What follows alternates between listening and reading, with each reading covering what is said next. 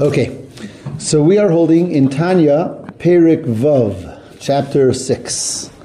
So, quick recap where we're holding. Um, we've been talking about the nefashes, about the two souls.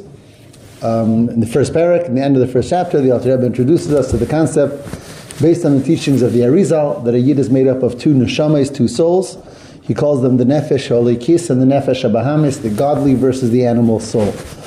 Um, and he sp- spent uh, just a little bit at the end of the first chapter on the animal soul and the basic um, four elements of it and its negative midos. But then, from the beginning of chapter 2, the focus has been on the godly soul. And in chapter 2, we learned about the essence of the godly soul. and comes from Hashem and the development of it. We used the gestation period as the um, metaphor for that. Um, in chapter 3, we talked about the soul powers, the 10 soul powers, the Eser HaNefesh, the uh, intellect versus the emotional soul powers. In chapter 4, we went on to the garments of the soul thought, speech, and deed, machshava, dibur, and maisa. And being that we're talking about the godly souls, so we talked about the thought, speech, and deed of Torah and mitzvahs and their tremendous impact on the soul.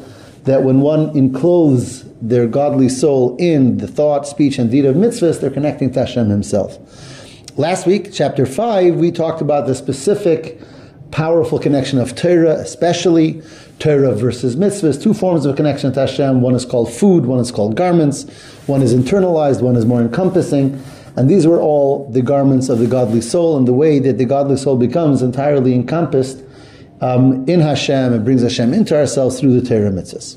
That's really the uh, uh, little um, recap of what we've been doing so far. So, really, the last four chapters, two, three, four, and five, were all focused on the godly soul, its, its, its makeup, its essence, its garments, the Torah mitzvahs that it does. Today, chapter six, we take a very sharp turn and we start talking about the other soul, the animal soul, we might call it the human soul, the natural soul. Again, the most common term for it in Tanya is the animal soul. But it's really not about animal as much as about being something that's selfish, just not godly, self centered. Self centered, not God centered. And that's the other soul that we have, the natural soul that we have, the one that we wake up in the morning feeling, the one that doesn't take a lot of effort to access. Um, we mentioned at some point that the godly soul is called the second soul because it comes second, because it doesn't really establish itself in a person until they're bar or bas mitzvah and because it's always going to be second as far as the one that we relate to naturally. Um, it's the second feeling. It's something that requires effort to develop and to cultivate. That's the godly soul. But the other soul. So he starts off chapter 6 with a quote from Koheles. Koheles is one of the Sfarim written by Shlomo HaMelech. Right? Shlomo HaMelech writes some of the great works. And one of them is Koheles. How's Koheles said in English? Ecclesiastes, right? something like that. And in Koheles, there is a line that says, Ze leumas ze asa elokim, which literally means that Hashem makes everything in this world, ze leumas ze, one corresponding to the other. Um, everything that there is in the realm of holiness, there is something corresponding to it in the realm of unholiness that which is not holy. And they're built very, very similarly. Um, when, especially from a Kabbalistic view, everything in this world has its holy form and way it is, and its unholy form and way it is. And they very much mirror each other. There's an interesting Gemara that says, whatever you see on dry land, there's the same type of creation in water. Hashem made the world that way. So in the olden times, that, that Gemara sounded very fantastical. Because on dry land, there's so many different types of animals and so many different types of growths. And the Gemara says that everything that there is on dry land, there's something that's exactly the same way, just underwater. But I guess with time and more exploration, we see under in the water, there's everything, right? Whatever we have here, all different types of animals and different types of uh, vegetation and growth. Uh, similarly, it says that every unkosher food has a kosher food that's exactly like it.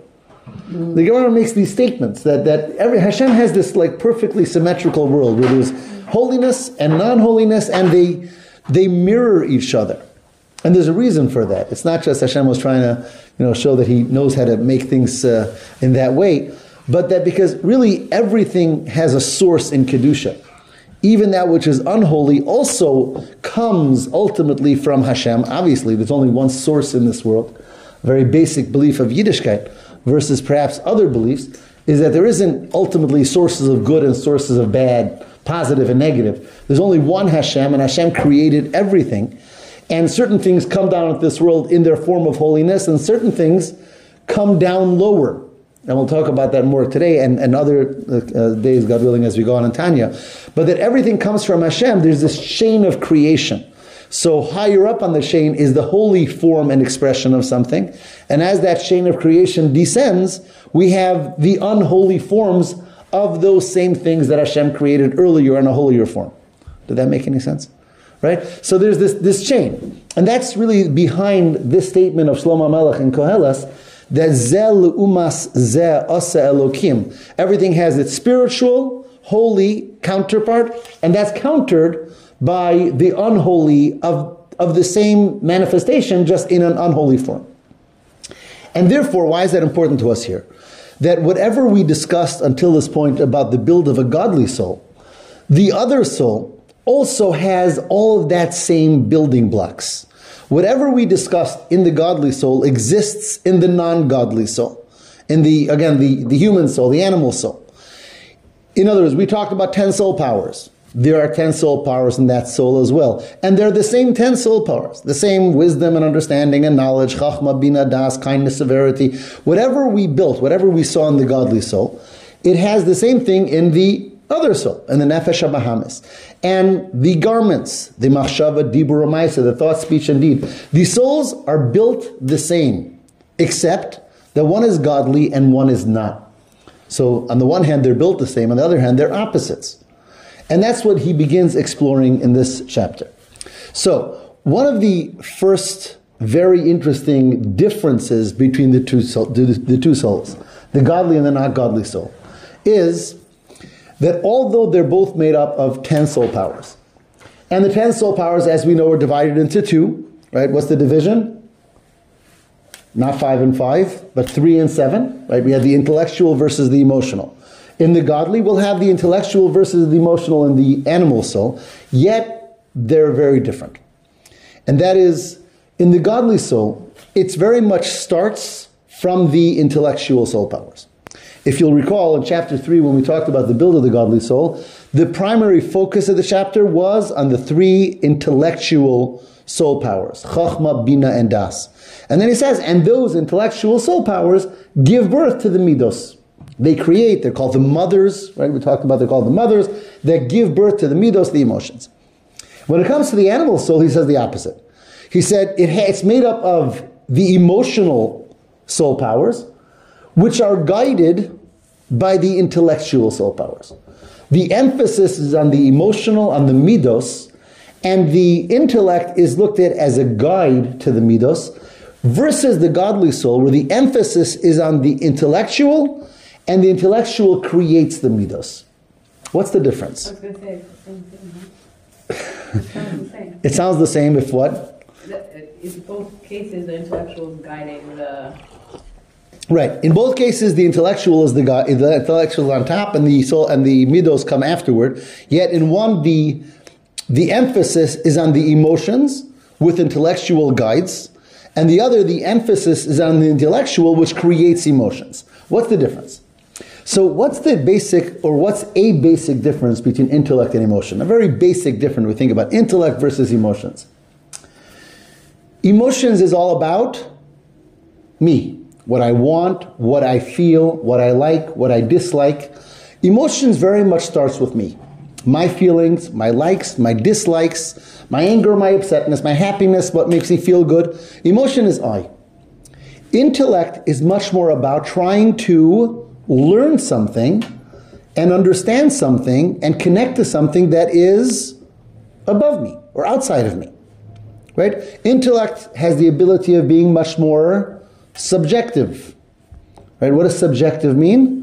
I just want to make sure I'm using the word correctly. It's objective. Objective. I know I was using it wrong. Intellect has the ability. uh, One of the things I uh, Those get, two words yeah, objective and subjective. I always get confused with them.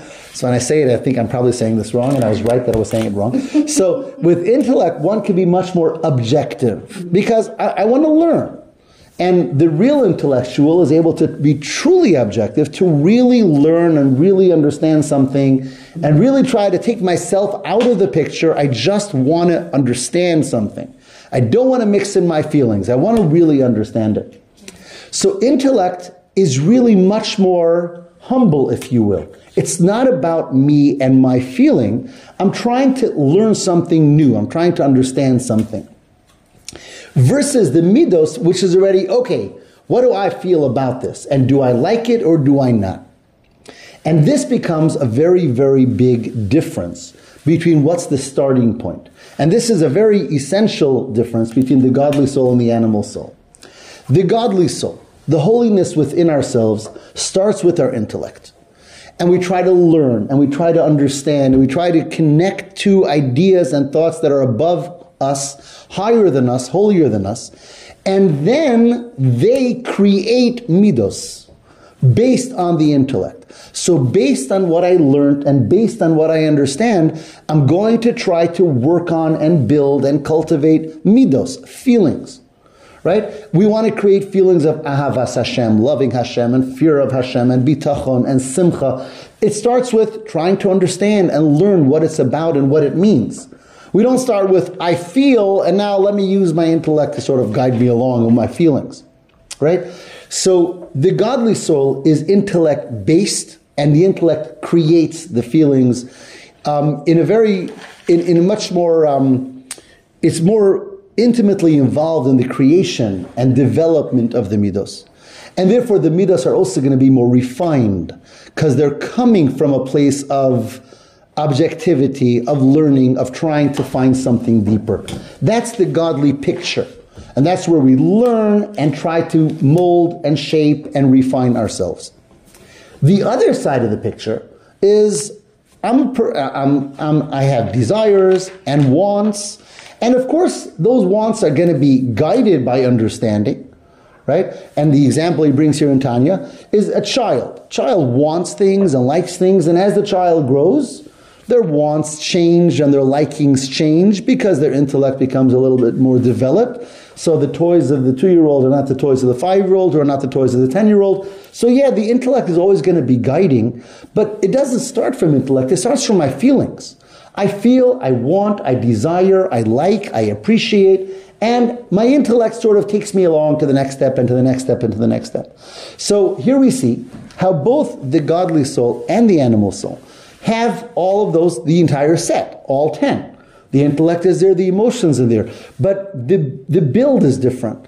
And that the, the difference comes from objectivity versus non-objectivity or self-centeredness, which is midos are much more self-centered than the intellectual powers. So which is the more powerful one? Which is the more leading one? Is the difference between the godly soul the build of the godly soul versus the animal soul, its build.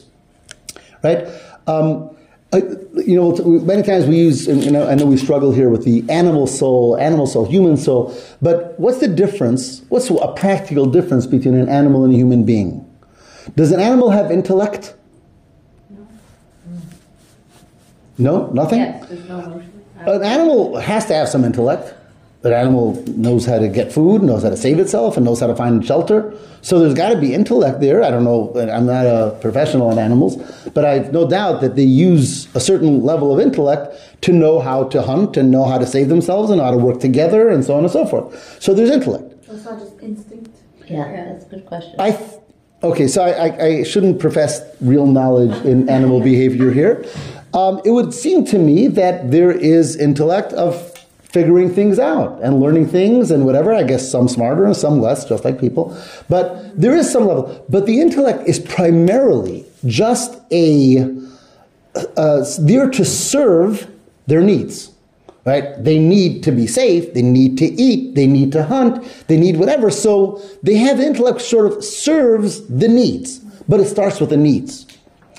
They don't most likely sit down in school and learn a subject let's learn about the sciences, right? And that's where the human is vastly different. But a human has the ability that, that intellect should just be there as a thing for itself, not just to help how I feel and how I need. Right?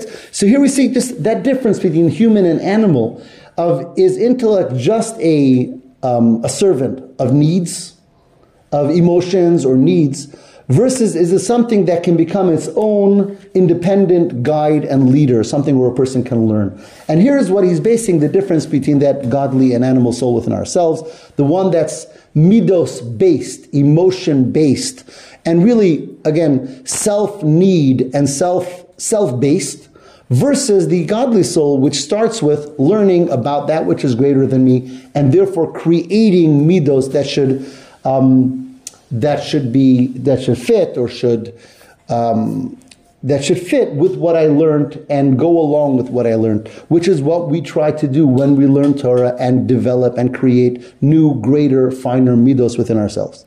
Okay, so that's one practical difference where again we see both sides. On the one hand there's tan there's god there's the, there's the intellect there's the emotional yet their build is different in the way we've seen it. Okay. Sure. Uh, I'm confused by the understanding of midos as feelings. Like, like Okay. the connection to midos and feelings?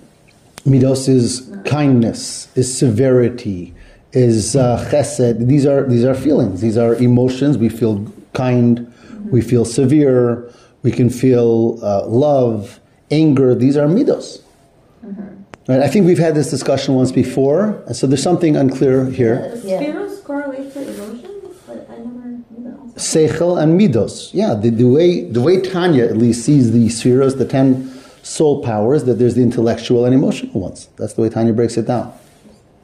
So, so sometimes I think of midos as characteristics, Right. but you're saying it's feelings. It's confusing. It's feelings, it's emotion. Yeah, clearly, because it, this question has come up here before. So I'm just, I'm sort of like conditioned from the Tanya way of seeing it, which is the uh, intellectual and the emotional, and that's the two parts. When we talk about chesed, we talk about gvura, we talk about tiferes. These are midos in Kabbalistic and Hasidic way of understanding them. Like I think of someone's character traits as like their Kind. midos. Yeah.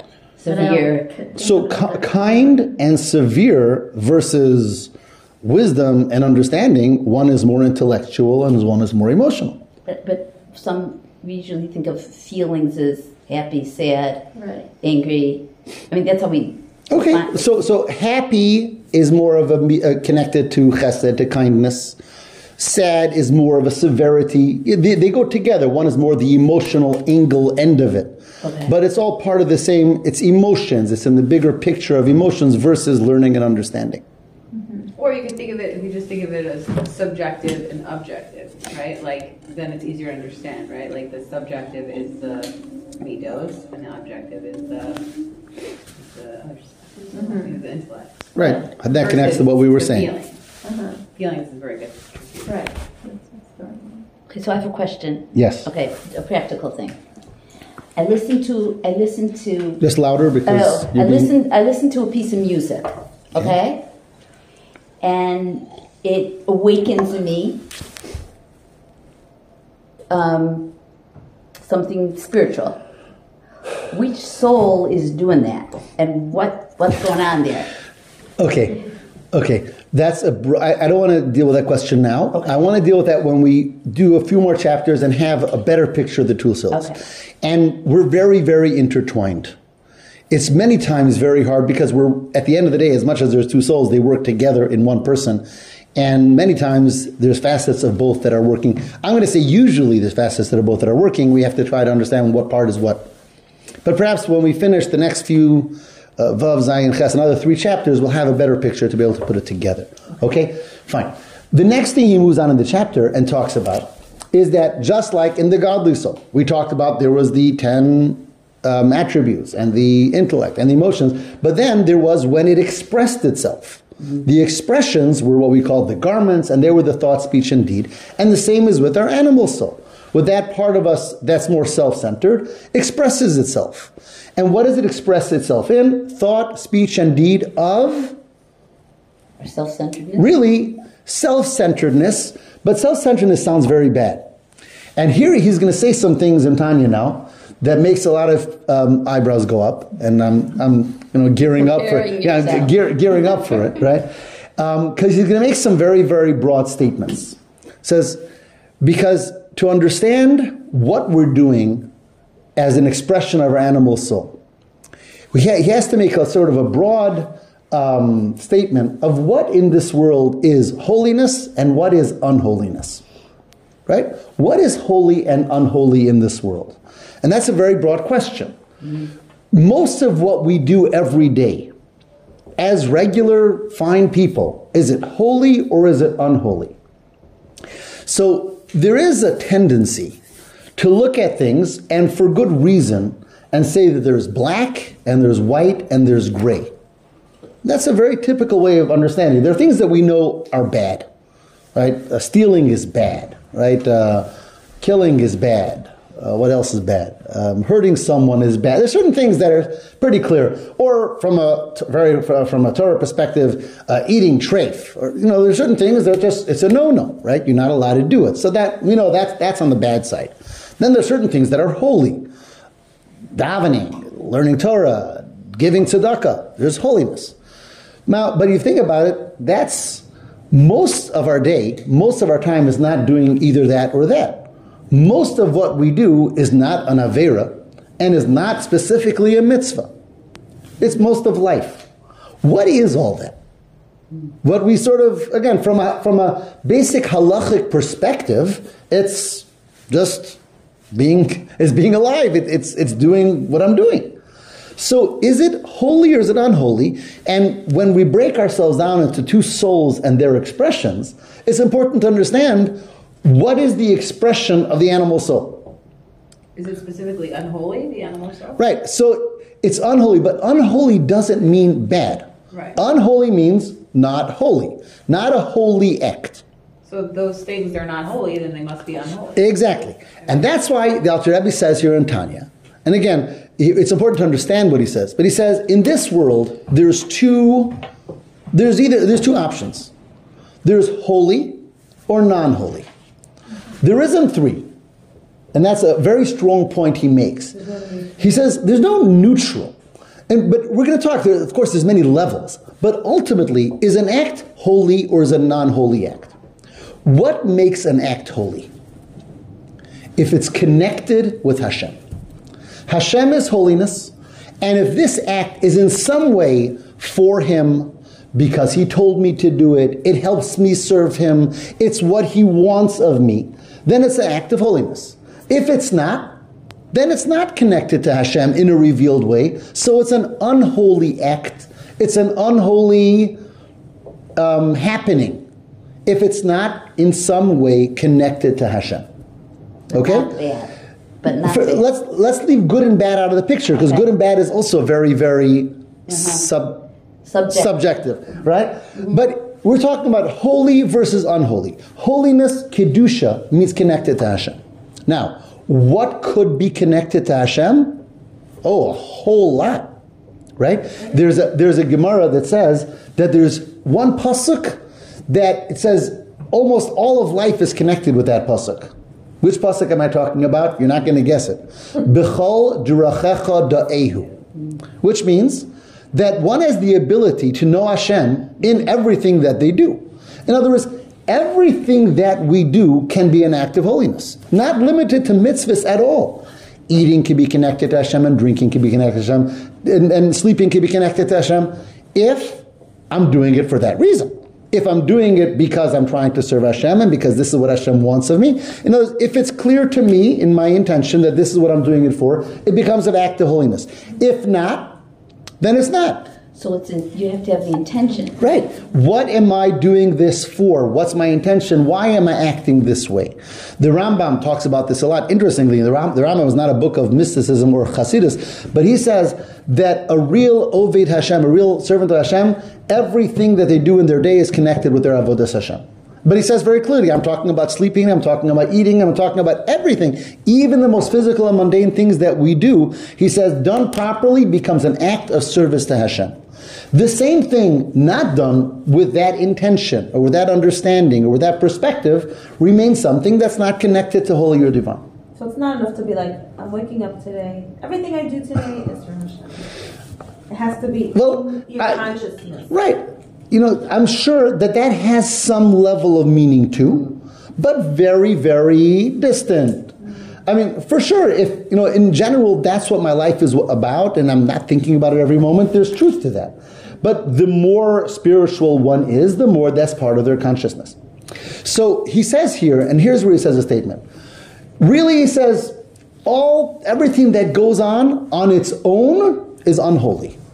He says, most of what happens in this world is people waking up and going to work and eating and sleeping and making money and spending money and having a good time.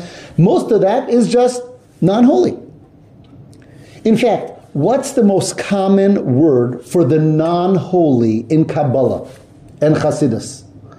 You're going to get it on the second try. Klipa, that's the first one. I say you get it on the second one. Oh, don't make me wrong. Give us a hint. Sitra Achara. What does Sitra Achara mean? The other side. What does the other side mean? That there's two sides. Either you're either this is a godly act, either this is a kedusha act, or it's not. If it's not, it's on the other side. It's an act that's not in any way clearly connected with Hashem. Mo, the vast majority of this world, left untouched, left un I'm going to use a, I'm going to make up a word. Left unintentioned. Uh-huh. The vast majority of this world is not clearly connected with God or godly. In fact, what's the Hebrew word for this world? Olam. What does the word olam mean aside from world? Concealed. That Hashem is concealed in this world. Until I come along and I say, you know what? I'm going to use this thing in this world for a divine purpose, for a godly purpose. I'm going to reveal how this is godly, can be godly, can be connected to, God, to godly. Until that point, it's not. It's called olam, it's called concealed, and Hashem is concealed there. What, there's a woman. So he's saying the vast majority of everything on its own is sitra achara, the other side. But does the other side mean that Hashem is not there at all? Of course not. Hashem is everywhere. There is no other source for anything other than Hashem. Rather, it means Hashem is not revealed there. Like we said, the word olam, which brings us to the other name for the unholy, the first one that you said, which was klipa. What does klipa mean? A shell. Why is it called a shell? Because it's covering over what's inside of it. Like every shell covers over a fruit.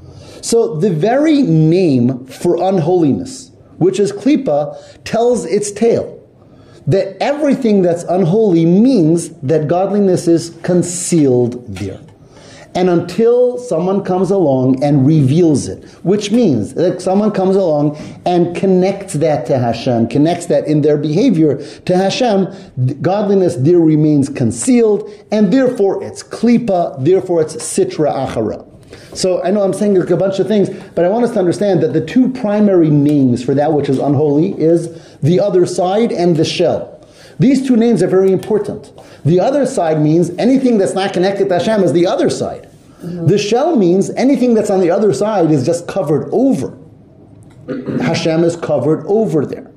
So, back to our two souls. I'm sorry, you wanted to ask something. I just so a person can do a mitzvah, okay, and it could be holy or unholy. Like I walk an old lady across the street because I'm a nice person, not because Hashem told me to be kind or or have Ahavas Yisrael or something like that. I'm just walking across the street because that's the right thing to do. Okay, so that's a good point. So, a mitzvah is holy even if I don't have the intention. Ah. That's the difference. A mitzvah, because it's a mitzvah, is holy just by its act. But eating is not a mitzvah.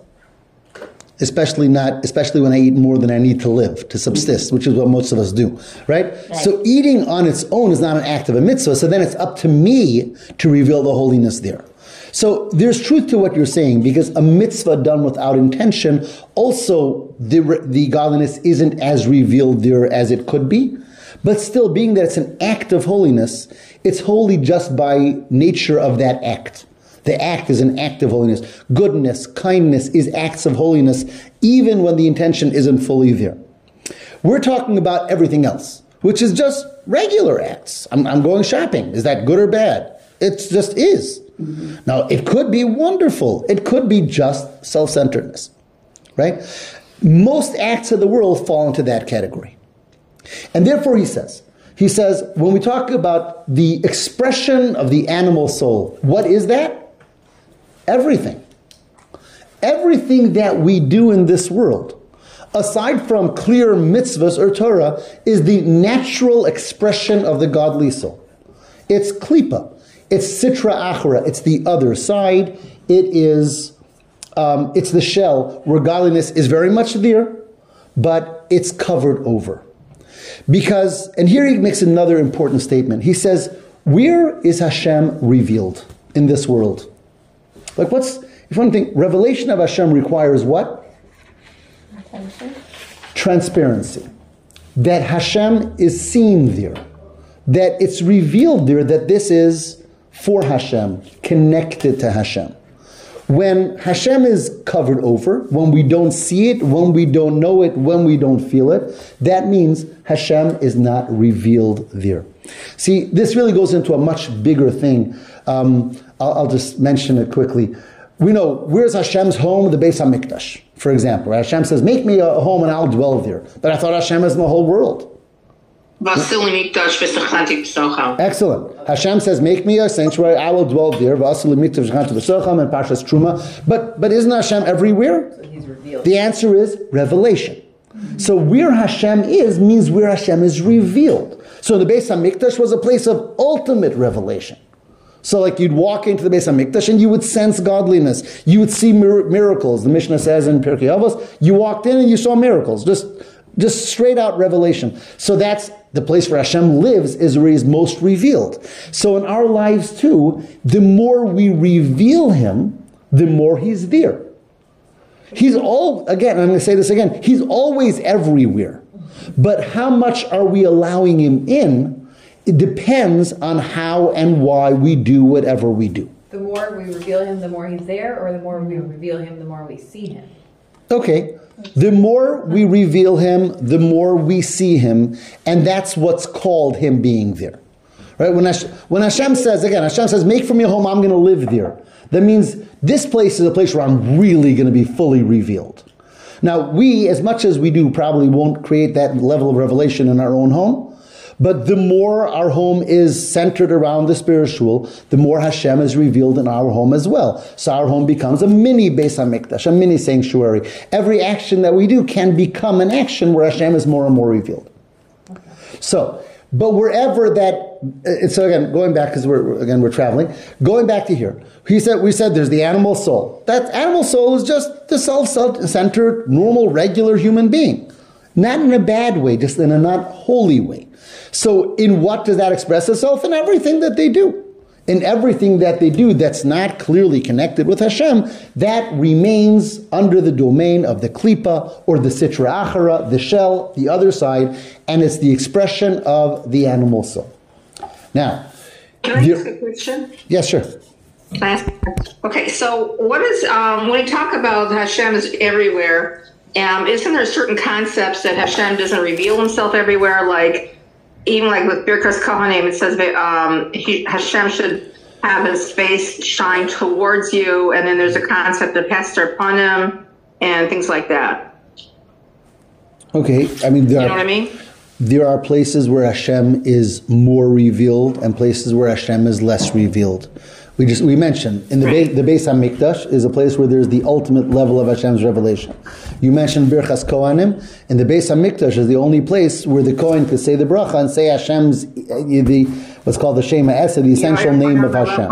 Right. So yes, there's going to be differences of places of revelation, and yet we have the ability that the regular things that we do should become godly and divine, as that pasuk we mentioned of B'chol Derechecha Da'ehu, or or not, or they could just be go through the same motions of the same eating and sleeping and and and socializing and shopping and working and doing everything, and they could be not holy acts at all, and that's very much up to us and up to um, you know our expression.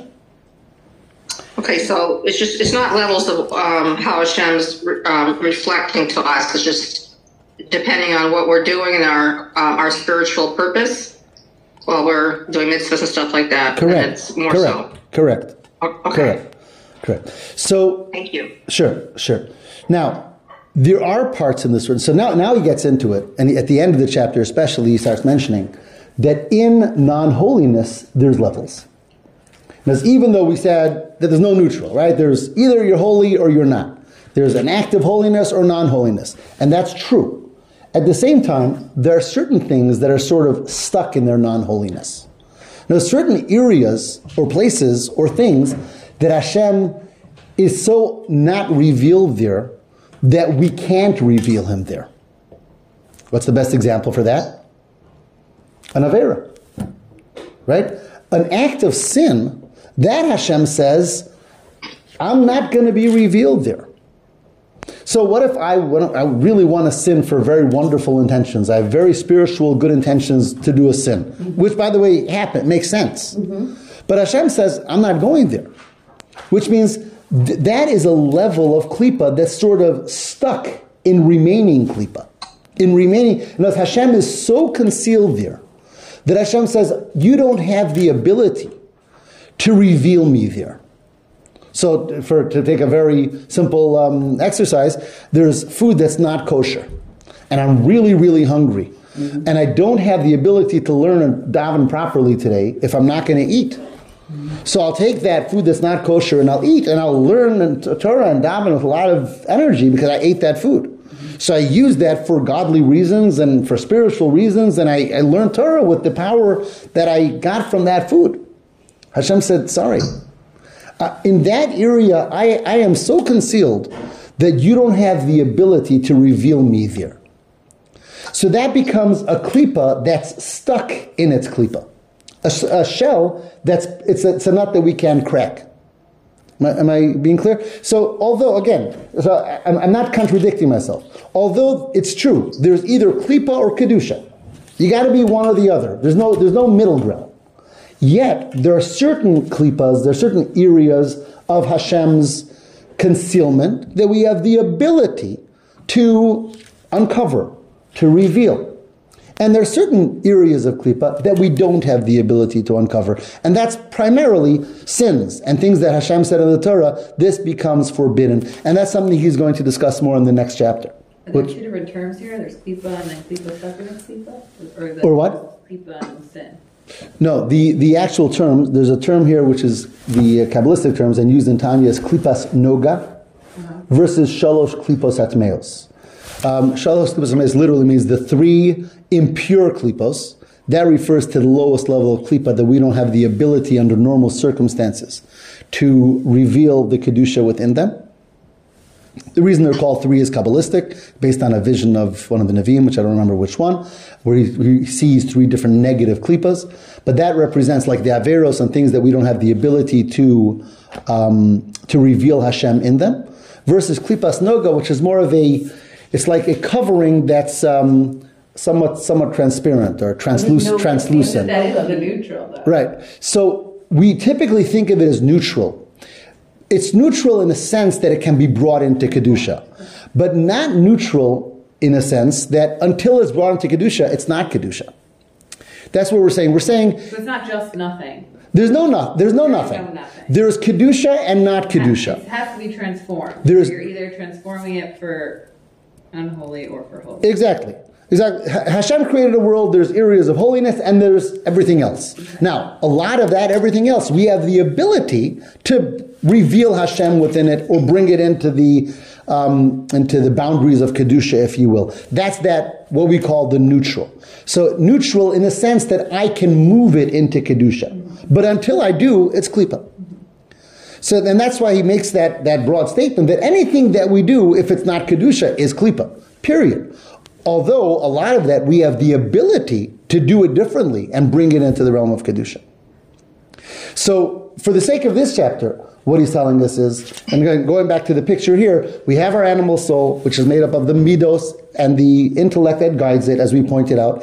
It has its expression, which is the thought, speech, and deed of everything that we do. And he says all of that, everything that we do, typically, if not for an intention, an active intention to bring it into the realm of Kedusha, is all an expression of klipa, of unholiness, of that shell, where Hashem is not revealed.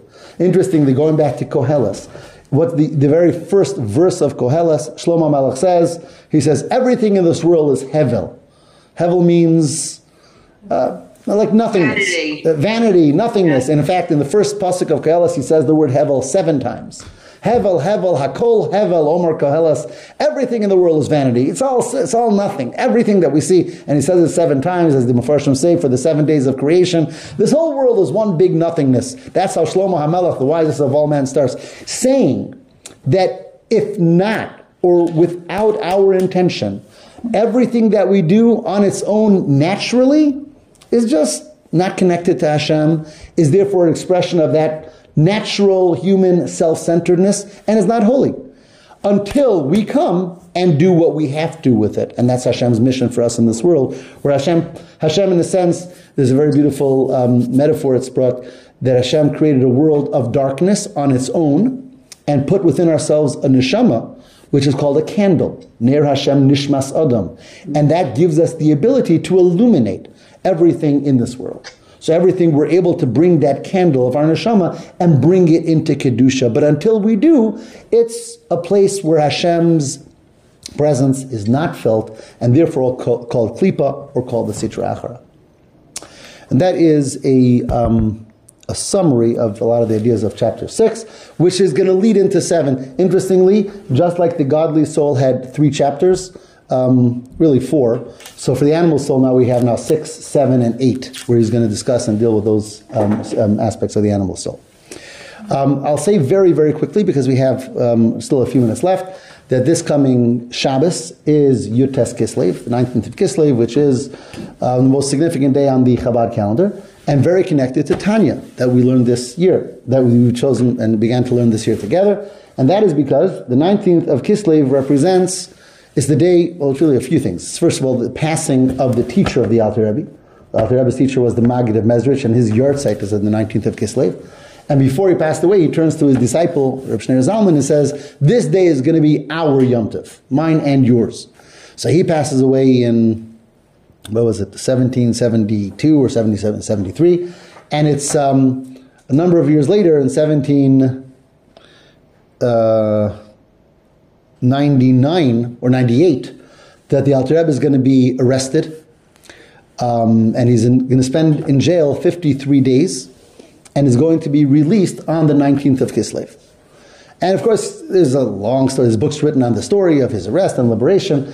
But of course, the way he explained it and all the uh, Rebbes afterward explained it was that the physical arrest was an expression of a spiritual um, kitrug. Uh, what's the word? How do you say kitrug in English? Uh, a spiritual complaint in heaven on his ways. Because his ways of teaching and revealing these secrets of the Torah were being challenged in heaven. They're called the secrets of the Torah for a reason, and he was revealing them. And therefore, there was really a heavenly, um, a heavenly story playing out in the physical world. In fact, the Alter Rebbe himself said that when he was in jail, he was visited by his teacher, the Maggid and the Baal Shem Tov, who had both passed on already. But that they came to visit him, and he asked them, Why is this happening to me? What did I do wrong? And they told him exactly this. They said that your teachings are being challenged in heaven. they're not challenged that they're not true. They're being challenged the fact that you're revealing them and teaching them, this is something that was never revealed and taught until this point. And the Alter Rebbe said, so therefore, should I stop? Mm-hmm. And they said, no. When you will be freed, that will be your green light from heaven that you've been exonerated, and that you should continue teaching. And that's why the day of his freedom, Yud Tes Kislev, becomes known in Hasidus as the day that the green light was given for these teachings. And what's amazing was that he was in jail for 53 days. And as his as, as the next rabbi the next said, 53 days is the 53 chapters of Tanya. Chapter Tanya is 53 chapters long. The, the, the, main section of Tanya that we're learning is 53 chapters. So it was explained by his son, the Mittler Rebbe, and the Tzemach Tzedek, that that spiritual gzera, that that um, that decree was all about his teachings, and therefore, when he was exonerated, it was the freedom of Tanya and all the Hasidus that comes from that, and therefore, that we're able to learn that together is a tremendous chus and very much connected with this week. What so, was the Hebrew day that he was put in jail? That he came out of jail. No, what was it? Who did they? They was Um, they came for him on Chol Hamoed Sukkot, middle of Sukkot, but I think it was the day after Sukkot that they actually took him on uh, day after Sukkot.